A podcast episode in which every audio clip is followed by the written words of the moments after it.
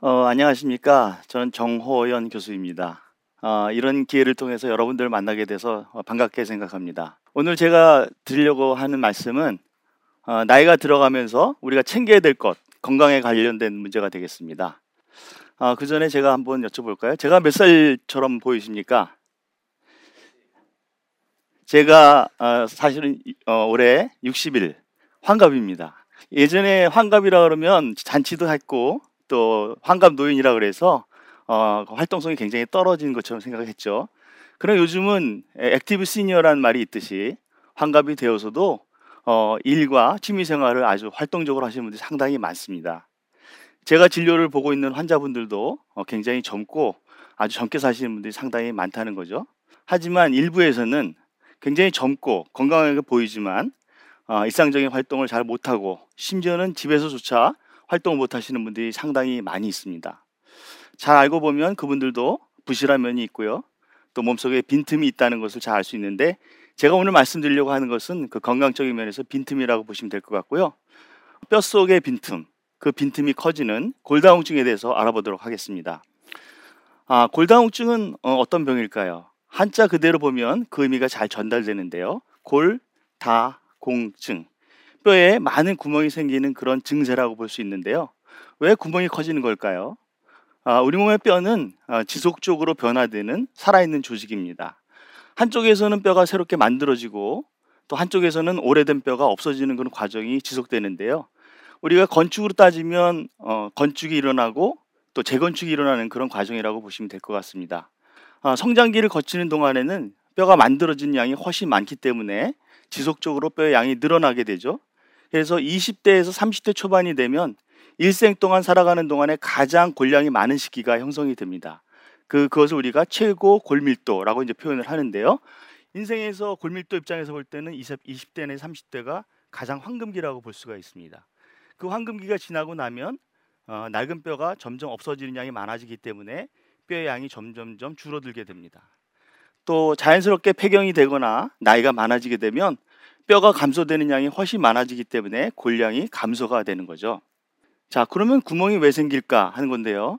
실제로 뼈를 들여다보면 뼈가 꽉 차인 게 아니라 수세미와 같은 그물 구조로 잘 구성이 되어 있습니다. 그것은 뼈의 양을 줄이고 어, 뼈의 그 하중을 잘 받치기 위한 그 구조로 구성이 되어 있는데요.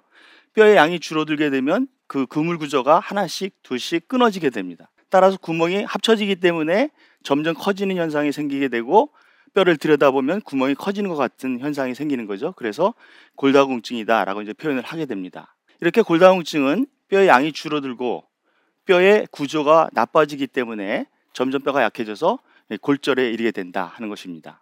자, 골다공증 골절은 상당히 무서운 건데요. 실제로 아무 증상이 없습니다. 뼈의 양이 줄어들고 뼈의 구조가 나빠질 때까지 실질적으로 아무 증상을 느끼지 못하고 마침내 골절이 되기 때문에 우리가 골다공증을 소리 없는 뼈 도둑이다라고 표현을 하고 있습니다. 어, 제가 겪었던 그 사례를 한번 말씀을 드리도록 하겠습니다. 어, 31세 여성 환자인데요. 어, 두 번의 골절을 경험하고 병원을 찾아왔습니다. 이분이 지나가다가 의자에 살짝 옆구리를 부딪혔는데 늑골, 즉 갈비뼈가 골절이 된 거죠. 그 다음에는 의자에 앉아서 기지개를 한번 폈는데 늑골이 역시 골절이 됐습니다. 이분이 아 이건 좀 이상하다. 우리가 생각해도 이상하죠. 그걸 이제 병원을 찾아오셨는데 굉장히 현명하신 거였죠. 그래서 조사를 하다 보니까 뼈가 나빠지는 특별한 원인을 갖고 있었어요. 그래서 그 원인을 제, 어, 제거하고 났더니 이제 완전히 정상이 되고 골량도 증가되고 다시는 골절 발생되지 않았습니다. 이렇게 골절에 대한 어떤 의심을 가지고 좋은 결과를 갖는 경우도 있지만 대개는 많은 분들이 골절을 아무렇지도 않게 생각한다는 겁니다. 근데 골절은 상당히 위험한 질병입니다. 사실 어, 골다공증 을 갖고 있는 분들이 작은 뼈의 골절을 제외하고 모든 골절은 사망이 증가될 수 있다는 겁니다. 특히나 어, 어르신들한테서 발생되는 고관절 골절. 이 고관절이라고 하는 것은 이 골반뼈와 넓적다리 뼈가 만나는 요 부위가 되겠는데요. 요 고관절의 골절이 발생이 되는 경우에는 1년 내에 사망하시는 분이 5명 중에 1명 정도 된다는 겁니다. 사망이 되지 않더라도 그 후유증이 남기 때문에 독립적인 생활을 할 수 없다는 거죠. 이렇듯 골, 어, 골절은 굉장히 위험한 질병이기 때문에 아, 우리가 사, 다시 골절이 발생되지 않도록 우리가 막는 게 굉장히 중요하고요. 한번 골절이 됐던 사람은 재골절이 발생이 되는데 약 두 배 내지 열 배까지 증가된다는 보고가 있습니다. 그래서 골다공증이 있는지를 사실 사전에 아는 것은 굉장히 중요한 문제인데요. 자, 골다공증은 왜 생길까요? 골다공증은 크게 노화에 의해서 생기는 질병과 어떤 질병과 약물에 의해서 생기는 것으로 분류가 될 수 있는데요. 먼저 노화는 나이가 굉장히 많이 들어서 생기는 것입니다. 아주 노인이 되게 되면 뼈가 부서지는 양이 굉장히 많아지기 때문에 아, 골다공증이 오게 되죠. 그래서 이것을 우리가 노인성 골다공증이다 이렇게 표현을 하고 있고요. 여성에서의 노화는 자연스럽게 이제 폐경이 되는데 여성 호르몬 이 줄어들게 되면 여성 호르몬은 뼈를 보호하는 효과를 가지고 있다가 그 보호막이 없어지기 때문에 뼈의 양이 이제 갑자기 줄어들게 됩니다. 뭐 최근에는 완경이라는 말을 쓰기도 한다고 하는데 저 의학적으로는 아직은 폐경이란 말이 공식적인 용어이기 때문에 앞으로 폐경이라는 단어를 사용하도록 하겠습니다. 그래서 폐경이 되면 급격하게 어, 골량이 줄어들게 돼서 골다공증 환자가 증가되기 시작하는데요. 어, 50세 이후에 에, 골다공증 환자를 조사해 보니까 어, 다섯 명 중에 한 명이 골다공증을 가지고 있다는 것을 조사가 됐는데요. 여성에서는 세 명 중에 한 명이 골다공증을 가지고 있었습니다. 그만큼 여성에서는 골다공증에 취약하다라는 것이 되고요. 또 여성이 폐경이 돼서 나이가 아주 많아지면 더 취약해지겠죠. 그래서 50세를 기준으로 해서 10살씩 증가될 때마다 골다공증의 환자가 약 두배씩 증가됩니다. 그래서 70세 여성에서는 10명 중에 6명 내지 7명이 골다공증을 가지고 있는 것으로 잘 알려져 있습니다.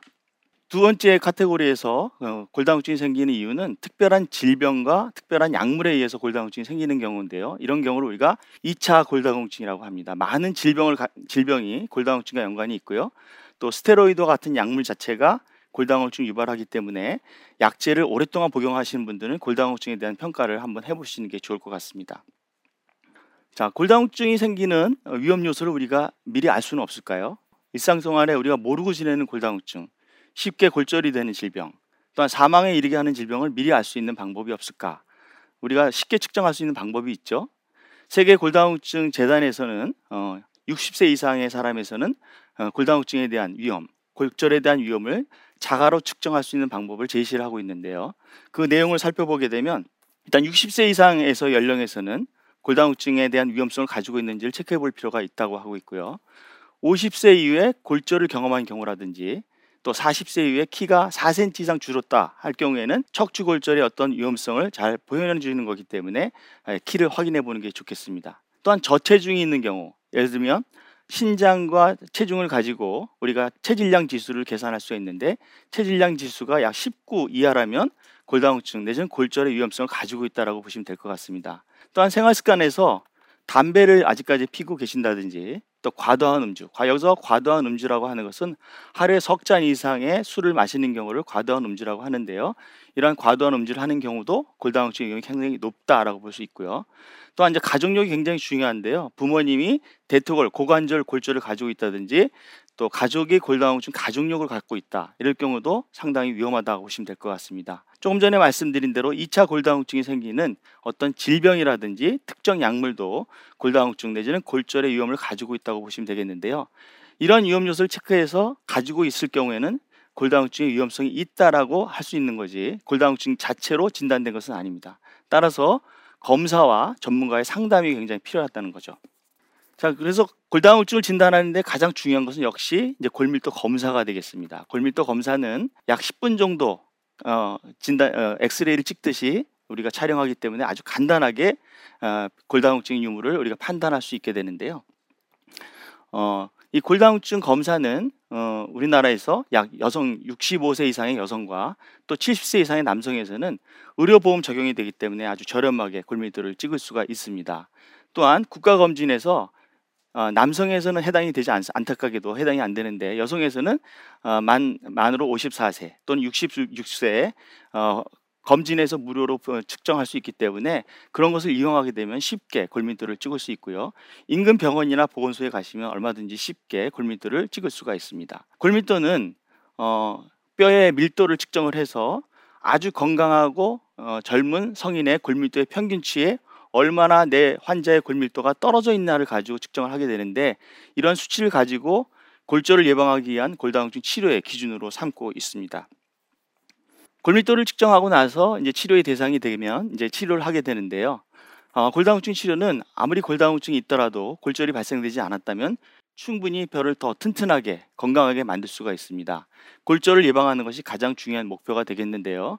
치료제를 선택해서 뼈가 감소되는 것을 막을 수가 있고 골절을 예방할 수 있다면 성공적인 치료다라고 말씀을 드릴 수 있는데 골다공증 치료뿐만 아니라 음식도 굉장히 중요하죠. 적절하게 음식을 섭취하고 가장 중요한 칼슘과 비타민들을 적절하게 섭취하는 것이 물론 중요하고요. 또한 근육을 증가시키고 어, 뼈에 하중이 받쳐지는 그런 운동, 또 체중이 시- 실리는 운동, 균형 감각을 익히는 운동 이런 운동이 굉장히 중요하다고 볼 수가 있겠습니다. 그런데 안타깝게도 어, 골다공증 치료는 어, 지속성이 좀 떨어진다는 그런 보고가 있는데요. 골다공증을 치료하고 한 1년 정도가 되면 약 33% 정도만이 아, 골다공증을 치료한다는 안타까운 그런 조사가 있었습니다. 제가 골다공증에 관련된 학회 일을 할 동안에 아, 골다공증에 대한 인식 조사를 한번 한 적이 있는데요. 골다공증에 대한 치료 경험이 있는 일반인을 대상으로 해서 1000명 정도를 조사를 해봤습니다. 왜 골다공증 치료를 중단하십니까? 라는 질문을 드렸는데 그분들의 답변은 놀랍게도 골다공증은 통증이 없고 불편감이 없었다라고 답변을 주셨어요. 조금 전에 제가 말씀드린 대로 골다공증은 어, 소리 없는 뼈 도둑이란 말씀을 드렸는데 일반인 많은 환자분들이 골다공증에 대해서 아직도 정확하게 알고 있지 못하다는 그런 생각을 가졌고요. 그래서 이런 자리를 통해서 골다공증을 올바로 홍보하는 음, 해야 되겠다는 그런 생각을 가졌던 적이 있습니다. 제가 사진을 한 장 준비를 했는데 어, 네 어느 저 외국 기자가 아, 지나가는 어떤 세 분의 여성분을 보고 이제 사진을 찍은 것인데요. 가장 연세가 많으신 분이 제일 앞장서고 있고 그 다음에 연세가 많으신 분, 그 다음에 이제 가장 젊으신 분이 길을 걸어가고 있는데 아마 즐겁게 나들이를 가시는 것 같아요. 근데 보면 사진을 보게 되면 오늘 제가 말씀드린 골다공증 현실을 아주 사진 한 장으로 잘 표현하고 있습니다. 나이가 들어가면서 세월이 흘러가면서 허리가 굽고 키가 줄어드는 그런 현상을 잘 보여주고 있는데 바로 앞서가시는 그 어르신이 자기의 앞으로의 미래라라고 볼 수 있는 그런 사진인데요. 그 미래를 예측하고 준비를 해야 되겠다 하는 것을 이 사진 한 장으로 잘 보여주고 있습니다. 네, 제가 오늘 이 강의를 통해서 전달하고 싶은 메시지가 세 가지가 있는데 골절은 대개 골다공증과 같은 질병을 가지고 생긴다는 것이고요. 골다공증 골절은 반드시 재발한다는 것. 그러면서 사망에 이르기 때문에 굉장히 위험한 병이라는 겁니다. 가장 중요한 메시지는 골다공증은 충분히 사전에 준비한다면 예방할 수 있다는 겁니다. 지금은 100세 시대입니다. 노인이 돼서 어, 척추골절이나 대퇴골골절을 갖고 있다면 대개는 침대나 어, 휠체어에서 생활하게 되는데요. 이런 골절이 발생이 된다면 본인에게는 물론 가족들에게도 굉장히 큰 재앙입니다. 아, 노년에 건강한 생활을 영위하기 위해서는 어, 골밀도 검사 등을 통해서 뼛속에 빈틈이 있는지를 잘 확인해 보시는 게 좋을 것 같습니다. 뼛속부터 시작하는 빈틈 없는 노후 준비를 응원하겠습니다. 감사합니다. 우리 사진 찍기 참 좋아하잖아요. 추억을 위해 찍고, 보내주기 위해 찍고, 자랑하기 위해 찍고, 기념하기 위해서 찍고. 그런데 그거 아세요? 뼈 건강을 확인하기 위해 찍는 사진이 있대요. 뼛속의 빈틈을 찾아주는 튼튼 사진. 골절되기 전까지는 특별한 증상이 없는 게 골다공증이니까 조기 검진이 중요하겠죠? 잊지 말고 찍어보세요. 우리 하고 싶은 거 아주 많이 나이잖아요. 50부터 튼튼 사진 누리세요. 든든 인생.